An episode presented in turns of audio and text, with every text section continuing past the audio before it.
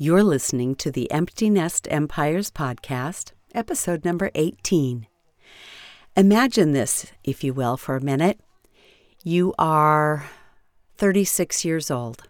Now, you always have known that you're different. You've always known that you are not an athlete, that you just can't keep up physically with other kids. Growing up, this has always been a thing. You felt a little bit coddled by your mom. You got married, you had your kids, but you're always tired all the time. And then you come to find out that you need open heart surgery because you have two congenital heart defects that need to be repaired. That is part of the story of my guest today. Elizabeth Hughes Callison.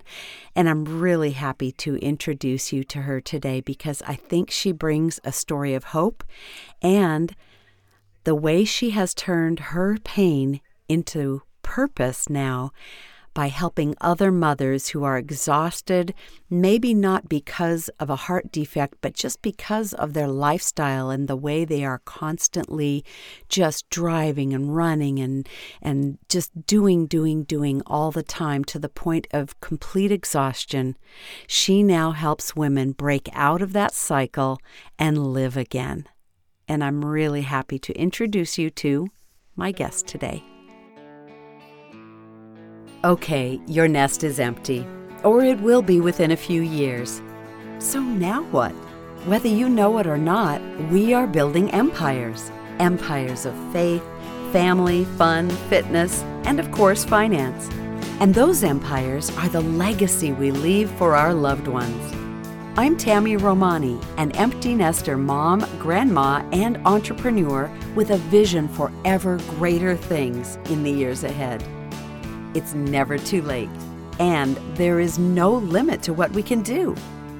I'm so happy you're here. Now let's get to building.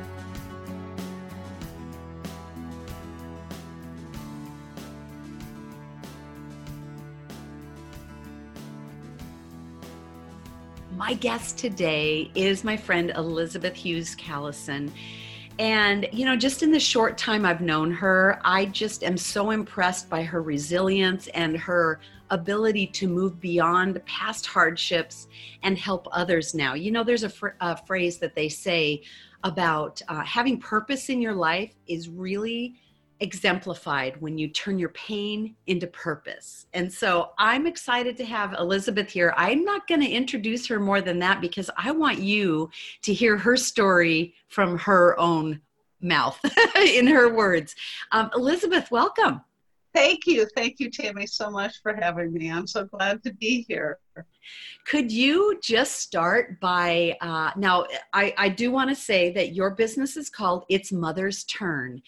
And what that means is you teach mothers at all ages, um, moms, grandmas, young moms, older moms, how That's to take correct. care of themselves so that they don't have a crisis, a health crisis, which you right. learned from experience. So, can you just kind of take us back to what it was like for you, even as a child, and then moving into being a mom? And, yes. and, and yes. your story is so fascinating when I was a child, my mom knew that I had something wrong with me, but she couldn't convince doctors that I did. Oh my. She, I would just, I didn't have the energy other children did. I couldn't do things. I was, I was real clumsy. And my dad used to call me Grace, but you know, but my mom, being being a mother, and knowing your children so well, yeah, knew that there was something that wasn't quite right with me, but she couldn't get doctors to to understand. They said she was overprotective. They said I was a shy child. So when I got into my teenage years, we moved over to, or I was 14 and we moved over to um, Taiwan. My dad worked for a electronics company, TRW Electronics, and we moved over there and I had to have a physical and all the shots to go over there. And so my mom, um, when we went to the doctor, the doctor in the small town that we were living in at the time said that he heard something not right with my heart. And he wanted me to go to a specialist. And so I was, no, this was the early 70s. Okay. And before that, um, when my mom had taken me to the doctor after one instance that she felt something wasn't right, um, they'd given me some type of medicine to calm my stomach. I have never known what that was. My mom couldn't remember it either. I always have wondered if it was some type of mild anxiety medicine at that mm-hmm. time. Or a 10 year old, I wonder how that affected, you know. What did it do? Do you remember how it affected you? I remember it didn't do anything to me. Okay. And it, it didn't help me at all. I mm-hmm. still had that nervous feeling and the butterflies and everything. But that was that was also kind of normal. It was getting to be more normal. So. I went to um, I don't I don't want to draw the story out too long, but I went to uh, a specialist in Indianapolis at that point in time that were a top rated pediatric cardiologist and they told my mom and dad that there was absolutely nothing wrong with me. I mm. had a slight heart murmur and that it was nothing to worry about. Most people did. Really? So, yeah. Most, most people. people. Most people do. So that was so we left it at that. Yeah. And but my mom always knew there was something wrong with me. And mm-hmm. it didn't really start appearing again where I really had problems. Now I couldn't keep up with kids. I couldn't do some of the sports and I wasn't athletic, but I thought I just wasn't athletic. And you know, and I and if we went on long, long walks, I'd get tired easily. Mm. So which is not I, typical for a child. Right, which is not typical for a child. And mm. that's what my mom knew. Yeah. She knew that I couldn't keep up with my friends. I couldn't do the things with my friends. So when I when I got married and we had were ready to start having children, I had noticed that I had this racing heart. And I could tell, but I'd tell my husband, but I felt that before. This isn't new, mm. it seems to be more often.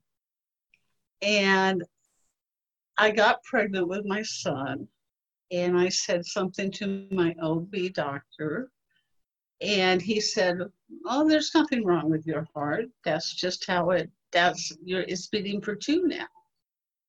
Oh wow! And and I thought, okay, well, this is just how how it's supposed to be. By the time we had my daughter, I knew that something wasn't right. And it took me, she was about five years old. She was born in 1988, and I was 31.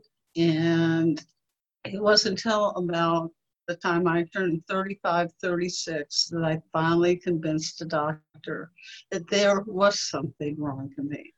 Okay, so take me back to what that felt like.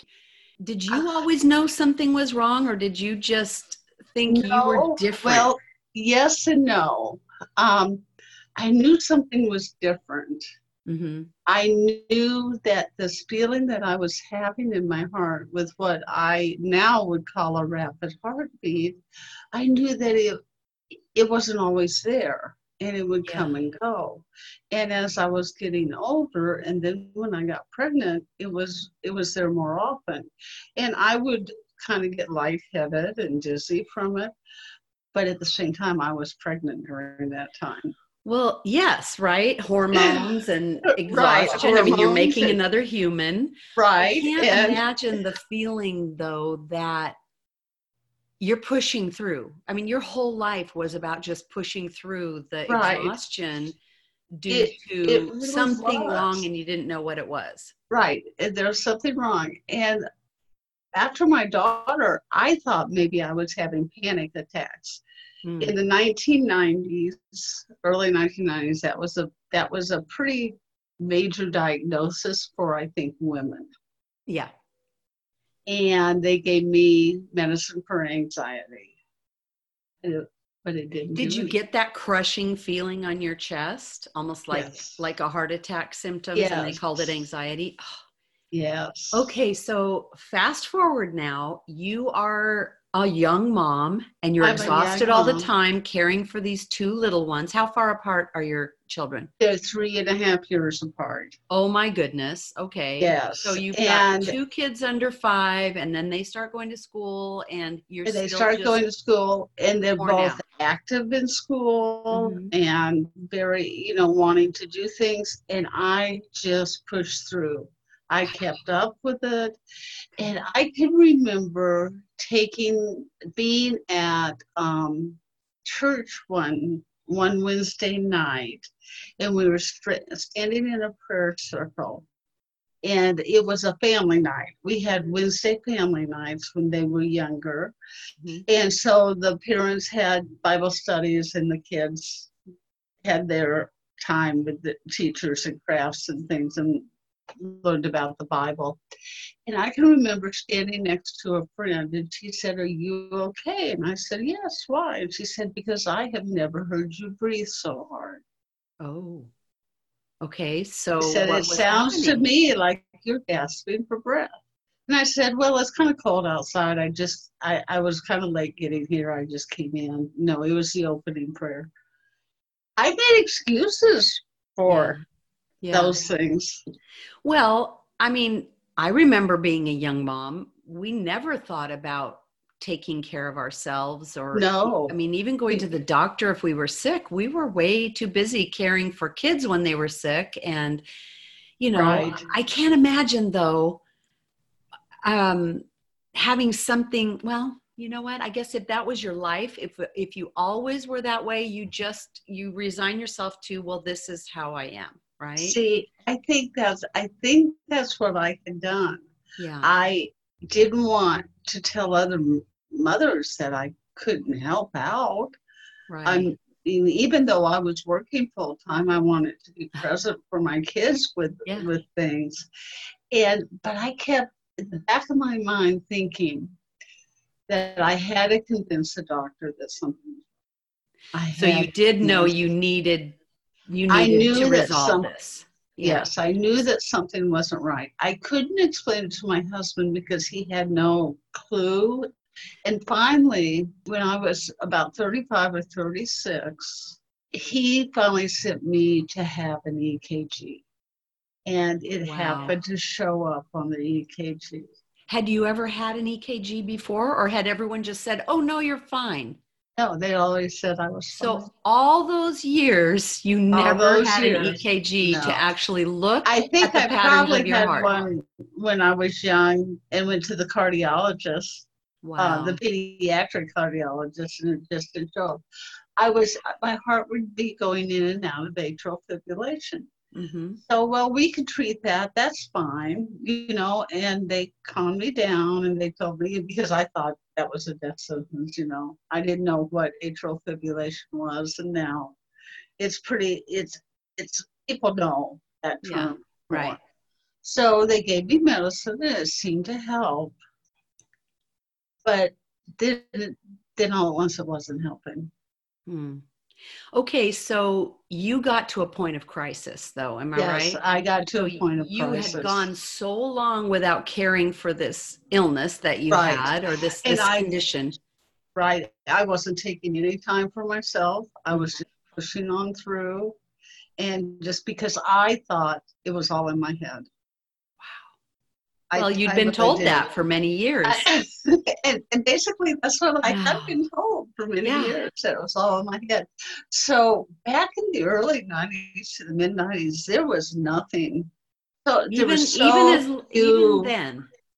there was just not much you could read. I remember reading books by Dr. Nancy Snyderman. I remember reading um, different books by women doctors, but still didn't address what I seem to be feeling.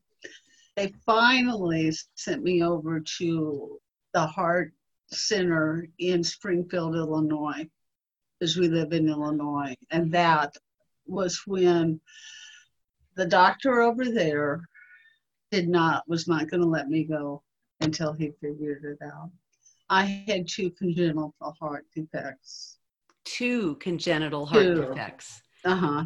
So I Were was so relieved, actually, to know that I you weren't actually crazy? was so relieved. I was. I mean, so that's a terrible thing to say that you're relieved with a diagnosis, but sometimes knowing, knowing is better Yes. because you can deal with it then. Yes, because then I said, then it was like, then we deal with it, and I had to have open heart surgery to to fix it, and I was to the point where it was almost too late for me to have open heart surgery. That was the only thing that. What do you mean? Your heart it had degraded so much? Yes, it had degraded, but he felt that I still had like a seventy-five percent chance of Wow. of surviving the surgery and having no problems, no problems whatsoever after that.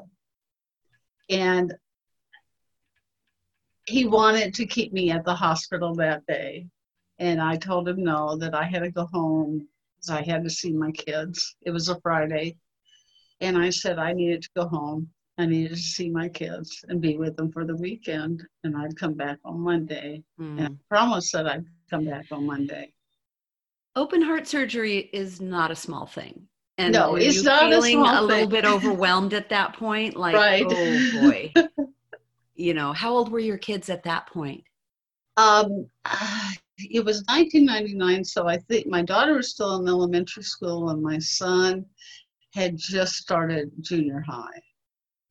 Wow. So still young So- enough to need you very much. still were young they, enough. were they quite nervous about you? They going- were very nervous. They were extremely nervous, Yeah. and then they kept me in the hospital for 13 days Okay. Wow. afterwards because the atrial fibrillation got worse after the.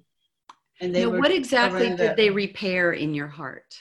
They repaired. I had a hole in my heart. You had a Which- hole all that time. yeah, all that time, which most, you know, which, which is kind of common. And Wow. sometimes they don't have to repair it.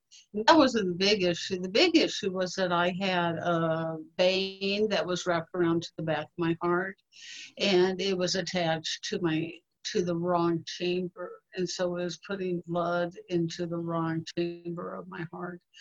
That was that was the most serious part, and that was what was making my heart Wow. That really enlarged is and not. okay. And So so, now Wow. Okay. So I'm I'm a little bit overwhelmed by your story. You know, this is February and So- it is Women's Heart Health Month. So it's as a matter yes, of fact the- The day that this airs is February 7th, which is Go Red for Women Day, which is all about women's heart health. I'm sorry I didn't wear red in my in the video if you're watching that today. But Elizabeth, what would you say now, now that we have the technology? I know they Yes, repair these kind of things in infants and young children. But I want to take a turn now because your life really is a miracle. I mean, you were preserved all those years. You could have had a massive heart attack at any moment. Right, and I could have had a stroke also. I mean, I was on. They did put me on blood thinners, but I Mhm. could have, you know. But for years, I wasn't on blood thinners, and the atrial fibrillation causes stroke. Yes. Yeah. And so, I mean, so this was all. I knew my life had to change, but I didn't know how to change it. Right. So I even really- after your surgery, did you try and just power right through and continue not I taking did. care of yourself? I, I hated to tell people I can't do that. I have a heart condition. That just sounded, that didn't sound right to me Yeah. because Well, I'd you- you always know, shown I mean, that's not a small surgery. Did people at least, or did you, I should say, allow yourself time to heal from the actual surgery? I, I did to an extent, but I look back now and realize I didn't allow myself Didn't. to heal. So now I, I want to kind of turn the corner here and talk about what you do now, which is called Right. It's Mother's Turn. You never gave yourself a turn. No, to, I never to relax or to let your guard down or to rest or anything. And and for you, it really culminated in a a crisis Now, not everyone It- has a heart issue, but what what does that look like for women today? I think that looks like if if you I feel that if you as a woman feel like there's something wrong, that something just seems out of place, that you you go to your doctor Yeah. and that you just you keep on with your doctor and in the end i had a very good doctor i realized because he did keep on until he figured out Yeah. But that's not easy to come and i No, don't and you know, doctors Putting easy. yourself first is a hard pill to swallow it's for a moms hard- because we just don't do hard. it. No, it is Um, very hard. We take care of everyone else. I wanted to be there for my husband. I wanted to be there for my kids. But they finally told me when I got into, when I turned 50, that it was now for me to be there for me. Okay, so it's your turn now, right? Told me it was my turn. Phew, now you can exhale. Then Um, I was but- like, okay, now I had to find what that meant. Okay. So then that started you on a journey to figuring Right. that out. What to did that figure look like that for out. you? Um, that was a hard journey. The internet was just becoming I mean, where it was user friendly for everyone. There wasn't smartphones yet, and um, I mean we had cell phones and we had texting, but we didn't have the internet. wasn't like it was now. And as but I started. I started on the computer. I started typing in how self care, how to take care of yourself. And I finally had some other health issues because this has caused other health issues Hmm. that have just come up, and, and part of it's caused by the open heart surgery, plus just for so long, me Like con- everything kind of building yes, on top of just each other. building on top of each other. And I finally decided it was time to to quit my job. I know that not I know that's not an option for very I know that's really not an option for most mothers. Right, right. And but I I was at a place where I could. We had to make some changes. My kids were um, pretty much out of the nest, not completely, but you know, getting ready to to be out of the nest. And um, we decided that it was time for me to quit my job. And I just did research, trying to find out how did I take care of myself. Wow. I now I now have progressed enough to realizing that I needed to have a nighttime routine Okay. um, that was specific. So when I talk to women about taking care of themselves, I don't think I, I don't mean going and having a day at the spa. That's expensive. Okay. going and you know having a massage or going away for a girls weekend although those are wonderful things but not everyone can do that Mm-hmm. if you can just find five to ten minutes a day where you take time for you so one of my big things that i noticed was i didn't have a regular sleep routine and i needed to have a good sleep routine of course, at one point I had teenagers that I worried about because they were out, you know. oh yeah. and you know, you everyone goes through that. So I have a specific routine as to how I shut down, Mhm. start shutting my my system down and just relax for me at night, and then trying to get a good night's sleep, as much sleep as I need. And I probably need more sleep than some people do. I also started exercising. Now, I had never been able to really exercise. I'd always tried, but I'd never been able to. So you can imagine I was not physically in any shape to start exercising. Right. So I do a lot of yoga. Okay. And I don't I don't go outside my home. I don't go to a fitness center like to the Y or anything like that. I I'm not good at making that type of commitment. Yet I'm very good at watching YouTube videos and doing it at home. Well, that's the beauty of this technology that we live with Yes. now is it everything is more accessible. Right, it's more accessible. I um, started having a specific time during the day when I meditate and do my prayers. Hmm. and I do I have some guided meditations that I follow and I just have my quiet time. But I think probably the most beneficial part that I've had that I found to do is that I wake up every morning and I've had people tell me that that's that's too hard to achieve what I do in the morning. But I tell myself it's going to be a good day and I'm going to wake up and have happiness every day. Yeah. And then I write down five things that I'm grateful for. Oh wow. You know And that, that can be a I keep hearing that gratitude practice is life changing and even people who are uh, I have a friend who uh, has a kind of an online talk show where she has interviewed just wildly successful people. And I mean really really big successful people. Um, it's called the pursuit with kelsey humphreys if any of you want to look that up. But she told me one time that the biggest surprise that she found or that that kind of hit her was that the common thread through all of these successful people was that every day they wrote down three to five things they're grateful for even if it was something like um, i saw a cute puppy yesterday or i heard the birds sing this morning little Right. things that we take for granted you write them down and it just infuses into your being this attitude of being grateful for life and i imagine you're a little bit more grateful than most I am I'm extremely. I'm Yeah, right? grateful.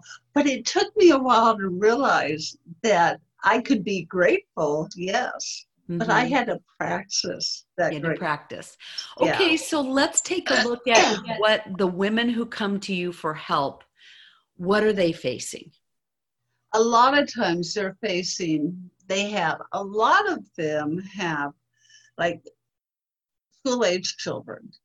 And in the hustle and bustle how to find time.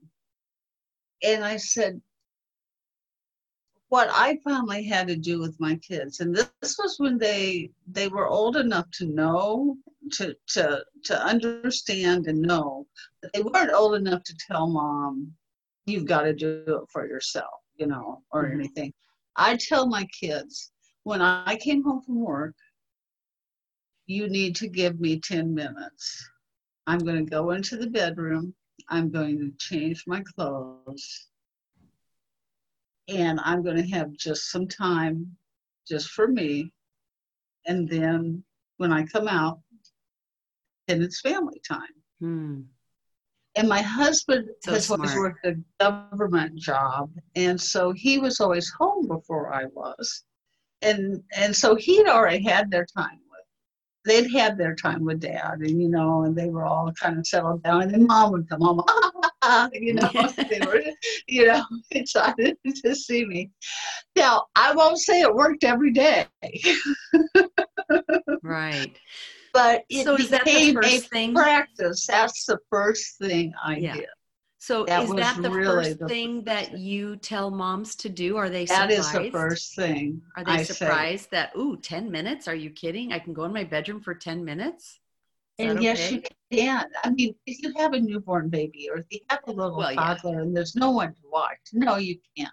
But when your kids get to school age, yes, you can Mm-hmm. tell them, mommy needs or mom needs 10 minutes. yeah And if you have to, if there's, if nothing else, sit during those 10 minutes and just write out your thoughts. and you'll Hmm. be amazed at what might come out on the paper. And it may calm it, and I found that it calms me enough, and everything's out of my head. Then I can think about something now my kids are gone and I still do these practices. Yeah. So, really, what you're teaching women to do is to set up practices that they can continue to carry on to have some peace in their lives. Right. Even after their kids leave the nest. Right? Leave the nest. Right. But it's so important to not be suddenly hit with that yes. when they're gone that, oh, now, oh, what oh, do I do now? What I do I do my now? soul into these kids but right. you're, you're kind of teaching yourself that it's okay it's okay do certain okay things for yourself some, yes and i think that that was the biggest thing i've learned through all this yeah was that i i don't think i would have gone through them leaving the house as easily as i did if i hadn't had this health crisis and had to figure out what yeah.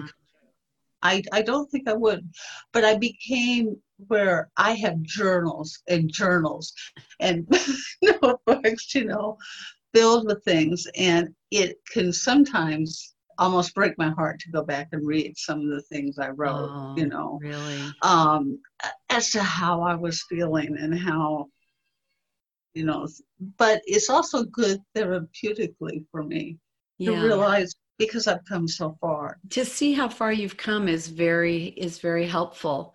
Um, right. So you've got these moms who come to you. How exactly do you help them? Do you just teach them these baby steps that might seem so overwhelming at first? Yes, I just teach them. I have different workshops to teach them um, a self care workshop where for a week I ask them to take five to 10 minutes and I give them an exercise each day. And Isn't that I funny how we won't even give ourselves five to 10 minutes? Yes. When you think about it. You think about it. And I've had, I've had mothers say to me, I'm just amazed that how much better I felt after I had my five minutes. Yeah. That no. the thought that five or 10 minutes can actually change your life yes is and mind-boggling to me and i think that's why so many don't do it because i know when i was in the busy times of kids raising and even in when the high school and everything and you're working and you're doing all these things the thought of oh i really need time to myself but i need an hour so i don't have an hour right so and I think that I, but if i ever had that thought you know i could just go somewhere and sit in quiet or or with music or something for 10 minutes. Mm-hmm. Everyone's got 10 minutes. Right. But I always thought I needed more. And so therefore I get nothing. Right. And I did that for so long. I always thought that I needed to leave the house mm-hmm. And I needed to go have my nails done or yeah. or something like that. And yeah. that would self care. No, that's what we see as self care, right? We saw as self care. Yeah. Uh-huh. We still see that as self care. Yeah. No, that's that's not that's not those are the big those are the rewards that maybe you can can get but to be honest with you most mothers can't afford that long a time yeah can't afford maybe that that amount of money but small bite-sized pieces yeah. that just keep them in a quiet place mm and I just I came up and it it when it really realized when it really dawned on me and realized that this was what I needed to do, just these mm. small pieces. It was like yeah. Te- you know, you know? Teach, when you teach what you know you're coming from a place of real authentic experience and your heart is in it and yes. you, are now you're a mentor to these young moms. Right. And that's in there. and i just felt like this and i had always had a passion that i wanted to write that i wanted to write a book or something. Okay and then the internet came and people were doing blogging and i thought oh there's got to be something i can do something with that mm-hmm. and did you start with a blog. Yes, that's what oh, I started wow. with completely with the blog. That's wonderful. And okay, um, so do you still have that blog where people yes, can refer it's, to? It's called "It's Mother's Turn," and it's just Okay. expanded. It expanded as just me writing. Yeah. So you started out with just giving tips and then yeah, so it, is it it's mothersturn.com Yes, it's, It's mothersturn.com. and So- then that expanded to workshops and now you have an online business where you Right. mentor moms Mentor moms. and of of all stages yes, of all stages. worn Because- out and need to learn the simple things. And you know what's funny is we can read about these things all day. But Right. until we have a mentor like you actually speaking into our lives, you can do this. Right. It's important. Do this before you have a health crisis like I did. Right. You know, they they may not have a heart issue, but my goodness, Right. think of all the But- strokes that they- happen, the um, just anxiety attacks, stress attacks, various things that Right. can manifest in your body from just simply not giving yourself room to breathe. I have I I know one mother who she is a personal trainer that I know.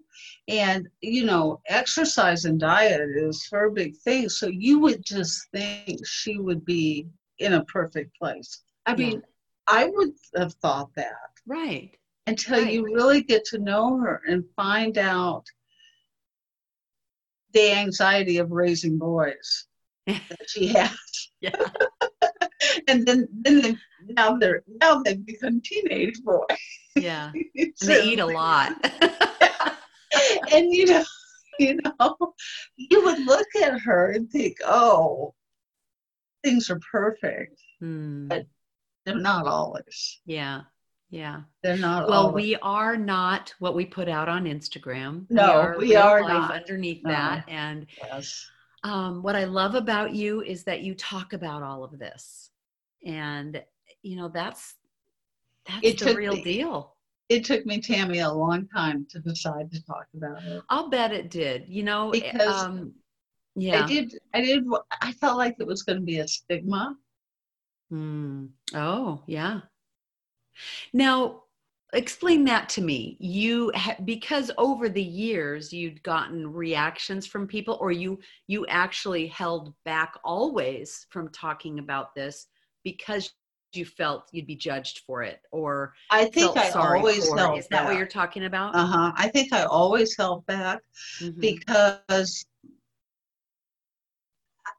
I think I would hear my mom say to my dad from a very young age, well, they told me I was overprotective about with her again. And I heard that as my mom's just really protective of me. That was how Right. I took that. hmm And so I would hold back on how maybe I was feeling, what was going on. My mom always knew. My mom always knew if something wasn't right. And I can tell you that she was the happiest person when they finally Oh my goodness! Can you imagine Um, all those years of of knowing years. your child had something and being told even by medical professionals oh it's nothing It's it's nothing. everyone's like this no Right.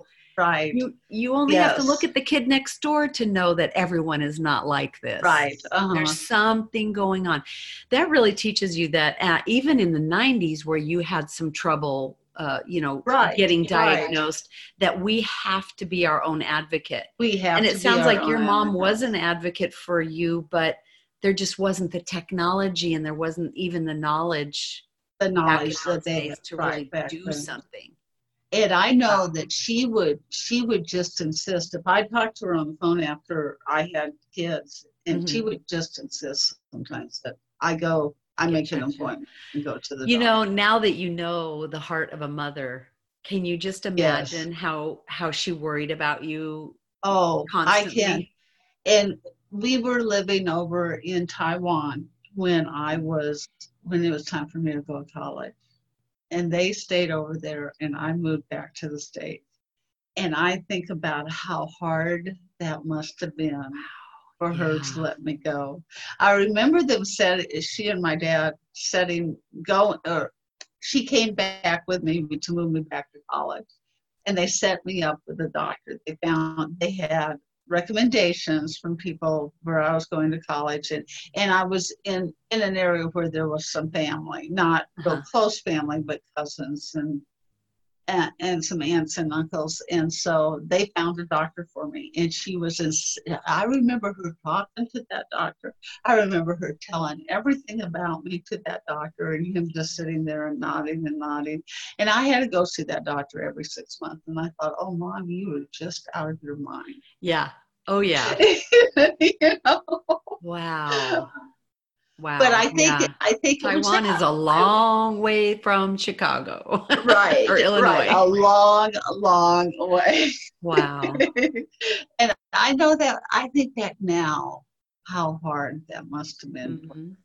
I mean, we think just being an empty nester is hard. Think about right. empty nesting you know, a, you know a world away, away yeah. from the other side of the world. You, wow. you can't get to your child if she really no. needs need you, you know. So yeah. yes, yes. And I think about that now and you know, it can it can bring tears to my eyes when I think about yeah. all that my mother did for me to try to convince people. But she mm-hmm. taught me also. I mean, that was a valuable lesson that you don't you don't give up. Right. Right. Right. She never gave up on getting she you never a diagnosis, gave up on me. even into adulthood. Right. And she never after did. having kids. And I remember when she was um, very sick, and I was I spent her last month with her.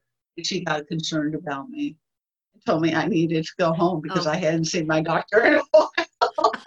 Oh. She she really had no concept of time. She just knew that I'd been there a while. Yeah, yeah. At oh, I'm point. glad you got that time with her. Yeah, her life. I was able really to special. have that time, and I was very blessed to be able to have it. But mm-hmm. Mm-hmm. so that's my story, and wow. yes, I just feel like mothers need to understand that because I don't. I think it's more prevalent now. The mm-hmm. self care is, and people, yeah, younger generation talks about it. Yeah, but I have people come to me that um, are raising their grandchildren now. Oh boy, yes. And that's an extremely difficult mm-hmm. thing.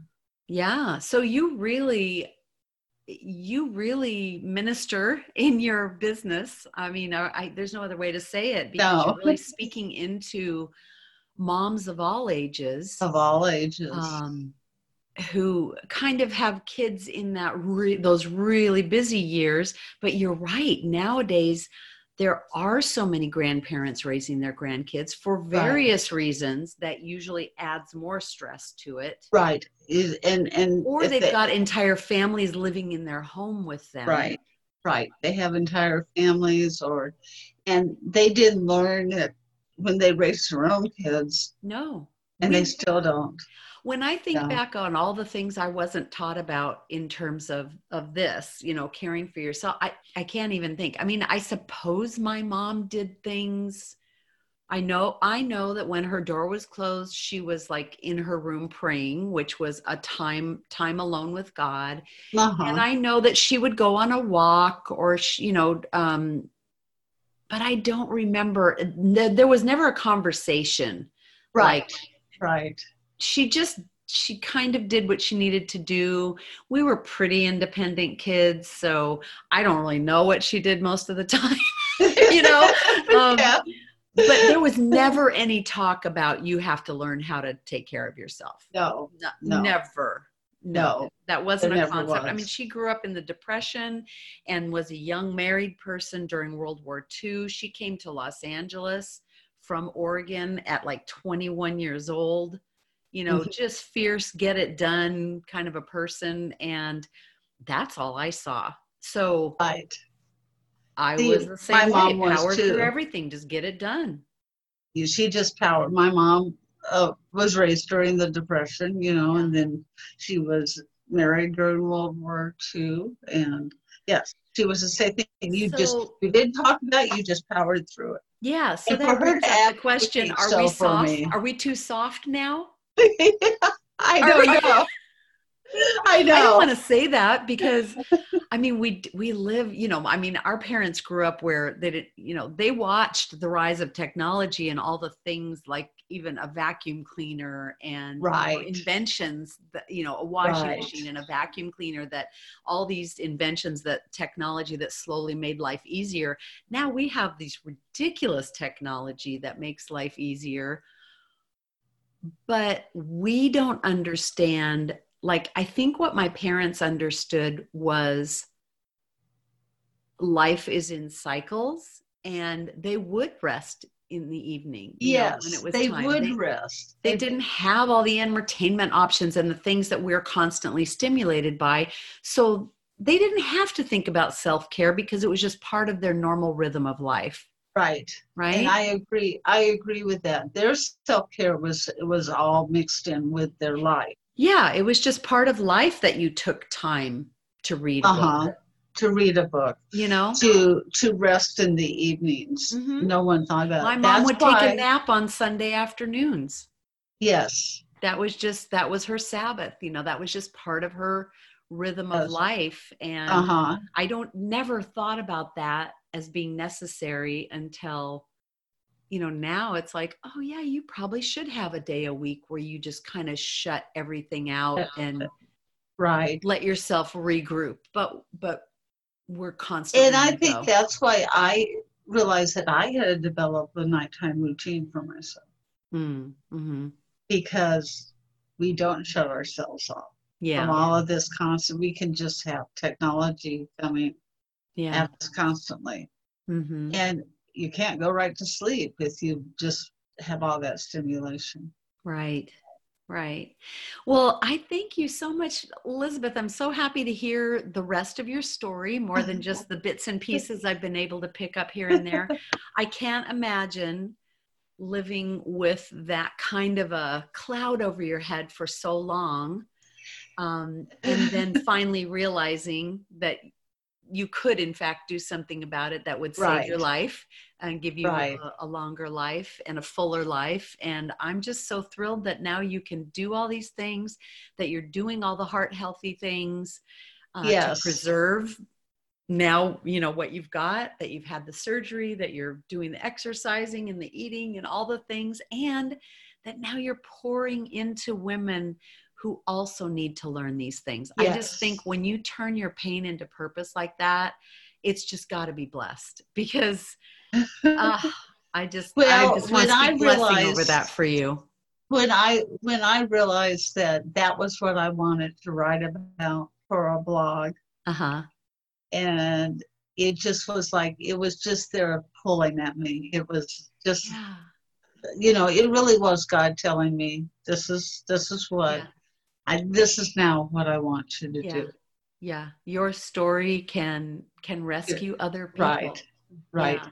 Help other people. So. Oh wow, I'm just amazed, and I can't wait to hear more from you about you know the the women that you're getting to work with and how your business is going to grow and your workshops, and maybe you're going to have a live event soon where you know just there's so much potential there with yes um, because I so hope to have a live event either in April or May. So oh, this year, yeah, this okay, year. Well, That's what I'm hoping Get for, on Elizabeth's so. mailing list, uh, email list, and make sure you you connect with her on Instagram. It's Mother's Turn, and uh, take a look at her blog at itsmothersturn.com. I will definitely post the links in the show notes um, below this episode. And you know what? It's February it's the month the one month of the year that we talk about women's heart health. Right. So go have a heart healthy month. Do even small things add up over time. And that's the biggest lesson i learned because i'm usually an all or nothing kind of person. The whole thing eh, like your example of learning first how to get to sleep better and then exercising and that you know how you just layered things on makes right. so much sense right. and it takes the pressure off and you know it's okay to go slow it is it's okay. okay to make small changes that actually then become part of your daily habits so that you don't have to think about it anymore it's just natural to take care of yourself so that what do they say? You can't pour from an empty cup. Right. You can't pour yeah. from an empty cup so that you have a full You're going to be even better for your family if right. you can do these more intentional things. for your family and just yeah. be there. Yes. Yes. yes. Well, thank you so much, Elizabeth. I thank really you, appreciate Tami. you being with me here today. And uh, I want you all to connect with Elizabeth and just see what she's got to offer. If you don't need her, I know you know someone who does. right? Thank you, Tami. I'm so glad that you joined us today for this discussion and, and just to hear Elizabeth's story. It's really, really remarkable how she was spared all those years, isn't it? Her life is truly a miracle, and I know she's going to help so many others. I want to leave you with a few heart facts, if you will, especially for women, because I think this is so important for us to know. You know, we always we're always afraid of of cancer or you know, various diseases that can befall us, and, and we have all these things. But did you know that cardiovascular disease is the number one killer of women? For every three deaths in the year, one of them is due to a heart condition. That's approximately one woman every minute. And you know, the incredible thing about this is that it doesn't affect all women alike. You've heard that just from Elizabeth's story today. Her situation was she had a lifelong heart defect that was undetected or it was suspected, and no one could ever really either they didn't believe her or they didn't have the technology to figure it out until she got to be into her mid 30s and really was so exhausted all the time, finally had that heart surgery and it completely turned her life around. Um, I just can't say enough about really educating yourself about this. Get yourself to a doctor for a checkup. Understand if you've got anything wrong, if you suspect being overly tired first get your heart checked out and then you know take a look at your diet your exercise your lifestyle are you sleeping enough all those things that we know we should be doing i think what we don't realize is that the compound effects of not taking care of ourselves can be really serious. So while we as mothers are so concerned with just doing, doing, doing for our family all the time, we might be doing ourselves to death, really. And I hate to put it that way, but that is a reality check. So if this has been a reality check for you, go ahead and check out goredforwomen.org or heart.org and see the information that's there and just begin to educate yourself about this. And I just want to thank Elizabeth uh, for being with me today. She's a member of my um, Empire Builders VIP group where we have a mastermind uh, we are a group of individuals who get together every month. We mastermind our ideas. We have training. We have guest uh, experts come in. And, you know, if that's something that interests you, I think I'm going to open the doors to that again real soon. So why don't you reach out to me? Go to tamiromani.com slash empty nest, and I'll make sure to give you an email about that when the time comes. If you are looking for a mastermind type of a group where we have just a group of of mostly empty nesters who are in digital business or have a in-person business. And you want to know about how to better market yourself in this age of online marketing that we all have to do or you really can't be in business anymore, I invite you to get some more information. DM me on Instagram if you'd like more information or if you'd like to chat about it to see if it's right for you and uh, we'll just see if we can't help each other out. You know, it's no good being alone in this online business world. More minds put together in a mastermind, always a good idea. So I would love to see you in there. And uh, like I said, just reach out to me for more information. And, you know, while we're talking about all the promotional things, would you mind hopping over to wherever you listen to this podcast and give us a five star review? That actually helps this podcast to be discovered by more listeners. So That would make me so happy. It will make others so happy. And as I bring more experts to you, more guests to you in the future, more amazing stories, I just want more people to hear about us. So thank you so much for that. And I thank you so much for joining me today. I hope that you have a fabulous weekend. I hope you're wearing red today for Women's Heart Health. And I will see you next time. You take care. Bye bye.